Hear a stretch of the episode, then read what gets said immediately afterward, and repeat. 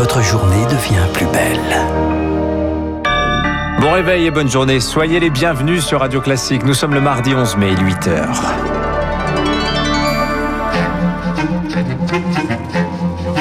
– 6h30, 9h, la matinale de Radio Classique avec Dimitri Pavlenko. Et à la une ce matin, c'est un rendez-vous. Rendez-vous pris par Jean Castex, tous en terrasse le 19 mai. Mais attention, pas plus de 6 à table. Hein. Le Premier ministre dévoile les règles du déconfinement dans les pages du Parisien. Tour d'horizon dès le début de ce journal. L'autre grand titre ce matin, ce sont des sanctions pénales renforcées pour les agresseurs de policiers et de gendarmes. C'est en tout cas ce que souhaite Jean Castex, qui présidera un hommage national à Avignon cet après-midi à 15h. Hommage au brigadier Et puis l'engrenage en Israël, des frappes ont fait au moins 20 morts à Gaza cette nuit, riposte à des tirs de roquettes. Nous serons à Jérusalem à la fin de cette édition. Radio. À la une, Lucille Bréau, le mode d'emploi du déconfinement. Restaurants, théâtres, musées, commerces, des jauges au pass sanitaire. Jean Castex donne tous les détails du retour progressif à la vie d'avant dans le Parisien. Une phrase à retenir, nous sommes en train de sortir de cette crise sanitaire. Le compte à rebours a commencé le 19 mai, tous en terrasse, Charles Bonner. Oui, des réouvertures, mais limitées. Pour la restauration, ce sera en terrasse seulement, obligatoirement ainsi, et pas plus de 6 à table, avec seulement 50 de la jauge. L'intérieur ne pourra rouvrir qu'au début du mois de mai. Dans les commerces, il faudra garder 8 mètres carrés par client, seulement 4 en extérieur pour les marchés notamment. Une jauge identique appliquée au musée. Pour les cinémas, les théâtres, réouverture toujours le 19 mai, mais avec seulement 35% de la capacité et pas plus de 800 personnes. Ce sera à peu près la même chose dans les stades et les hippodromes. Une deuxième étape est prévue le 9 juin. Les restaurants pourront à ce moment-là servir à l'intérieur, mais avec une limite de 50% de leur capacité. Les restrictions seront allégées pour les autres lieux de vie. Le retour à une vie presque normale devrait se faire qu'à la fin du mois de juin. Un pass sanitaire devrait voir le jour à partir du 9 juin pour les grands rassemblements de plus de 1000 personnes. Il ne sera pas exigé pour la vie quotidienne, donc pas dans les musées, les lieux de culte, les marchés ou les grands magasins. Il pourrait être en revanche demandé dans les salles des fêtes, les grandes conférences, les salons, les concerts, les foires, les stades. Jean Castex l'évoque également pour les fan zones pendant l'Euro de football qui commence dans un mois. En revanche, c'est exclu pour le Tour de France. C'est impossible, eh bien parce que les spectateurs sont souvent étalés le bord des routes. Et pour les cérémonies religieuses, les mariages civils, par exemple, il faudra attendre le 30 juin pour pouvoir inviter toute la famille. Le 19 mai, pas plus d'un siège sur trois occupé à l'église ou à la mairie et un fonctionnement en quinconce d'une rangée à l'autre. Les discothèques, elles restent fermées jusqu'à nouvel ordre. Elles seront fixées le 15 juin pour la suite, d'après le secrétaire d'État au PME, Alain Griset. Dans de nombreux hôpitaux aujourd'hui, les soignants des services de réanimation sont en grève, grève à l'appel de la CGT et de plusieurs collectifs de soignants. Épuisés par un an de crise sanitaire, ils réclament plus de moyens humains et financiers, mais aussi une meilleure formation et plus de reconnaissance, Rémi Pfister. Aucun diplôme de réanimation n'est reconnu par l'État pour les soignants après trois ans d'études. Ceux qui choisissent ce service sont formés sur le tard par d'autres soignants de six semaines à deux ans en fonction des hôpitaux. Un manque de reconnaissance pour un métier épuisant et hautement spécifique, regrette Maud, infirmière à l'hôpital de La Fontaine en Seine-Saint-Denis. On fait tourner des machines euh, qui sont hyper spécifiques, qu'on trouve nulle part ailleurs et on s'occupe de patients qui sont dans des états euh, très très très instables. On manipule des médicaments euh, qu'on trouve aussi nulle part ailleurs qu'en réanimation et c'est justement à ce titre-là qu'on aimerait être reconnu pour nos responsabilités. En moyenne, depuis 10 ans, un soignant reste seulement 2 à 3 ans en réanimation, mais avec la crise du Covid, les départs s'enchaînent. Certains hôpitaux ont perdu le quart de leur personnel.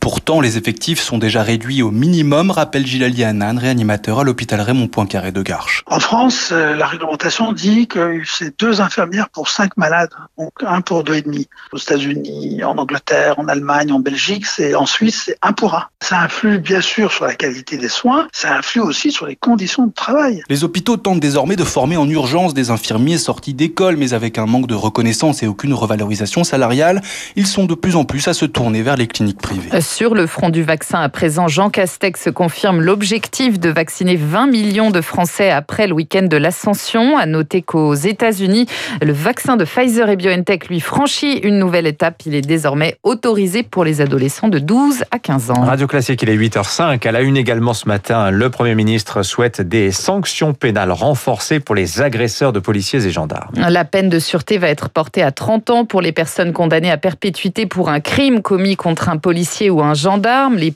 les possibilités de réduction de peine, elles, seront strictement limitées. Un observatoire de la réponse pénale va également voir le jour le 1er juillet prochain.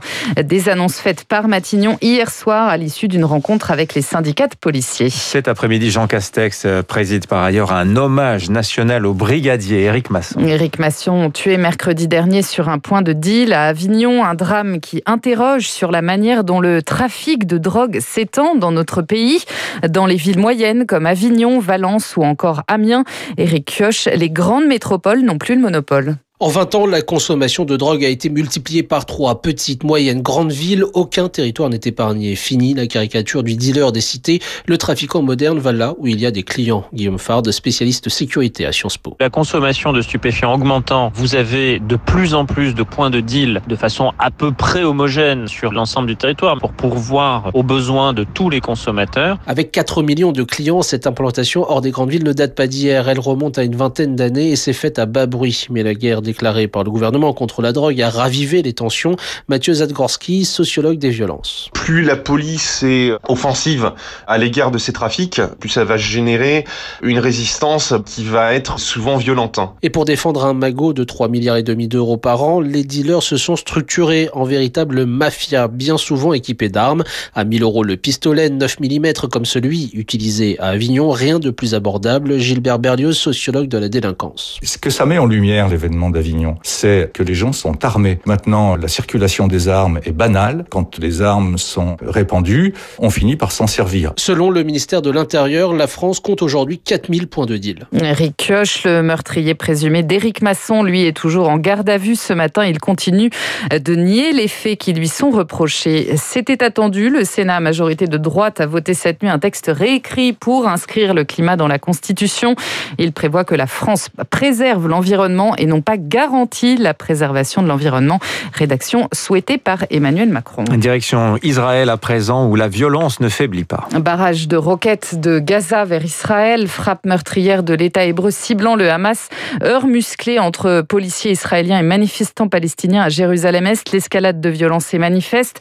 C'est l'une des plus importantes de ces dernières années. Bonjour Alice Froussard. Bonjour, bonjour à tous. Vous êtes notre correspondance, notre correspondante à Jérusalem. Cette nuit, selon le ministère de la Santé de Gaza, 24 personnes sont mortes, dont 9 enfants dans des frappes attribuées à l'armée israélienne. Oui, ce matin, Jérusalem se réveille avec les images des dégâts dans l'enclave côtière sous blocus israélien depuis 2007, celles des bâtiments détruits et les communiqués du ministère de la Santé de Gaza qui recense le nombre de morts, dont ces neuf enfants, des frappes de l'aviation israélienne. En représailles aux roquettes lancées par le Hamas au pouvoir à Gaza, l'alerte a sonné toute la nuit dans les localités du sud d'Israël, mais ces roquettes n'ont fait aucun dégât, ni humain, ni matériel. Depuis quelques jours, il faut dire que l'escalade de la violence par la police et l'armée israélienne franchit un cap à Jérusalem Depuis trois jours, répression des manifestants venus soutenir des familles palestiniennes menacées d'expulsion dans le quartier de Sheikh Jarrah, incursion sur l'esplanade des mosquées et à l'intérieur d'Al-Aqsa, l'un des sites les plus sacrés de l'islam au moment du ramadan, et puis toutes ces grenades assourdissantes, ces tirs de gaz lacrymogène et de LBD portes de Damas face à quelques jets de pierres et de bouteilles de la part des Palestiniens. 520 personnes ont été blessées au total à Jérusalem hier, une violence qui ne risque pas de s'atténuer de sitôt. Le gouvernement israélien précise dans un communiqué que ces frappes aériennes meurtrières, je cite, ne font que commencer. Une escalade inacceptable pour Washington. Bruxelles appelle de son côté à la fin immédiate des, des violences. L'ONU a amorcé de son côté une médiation avec l'aide du Qatar et de l'Égypte. Merci Lucille Bréau. Il est 8h09 sur Radio Classique. Dans un instant, euh, nous serons avec Christian Proutot, le fondateur du GIGN, et puis euh, l'édito de Guillaume Tabar qui reviendra euh, sur cette deuxième, cette seconde des militaires paru hier donc dans Valeurs.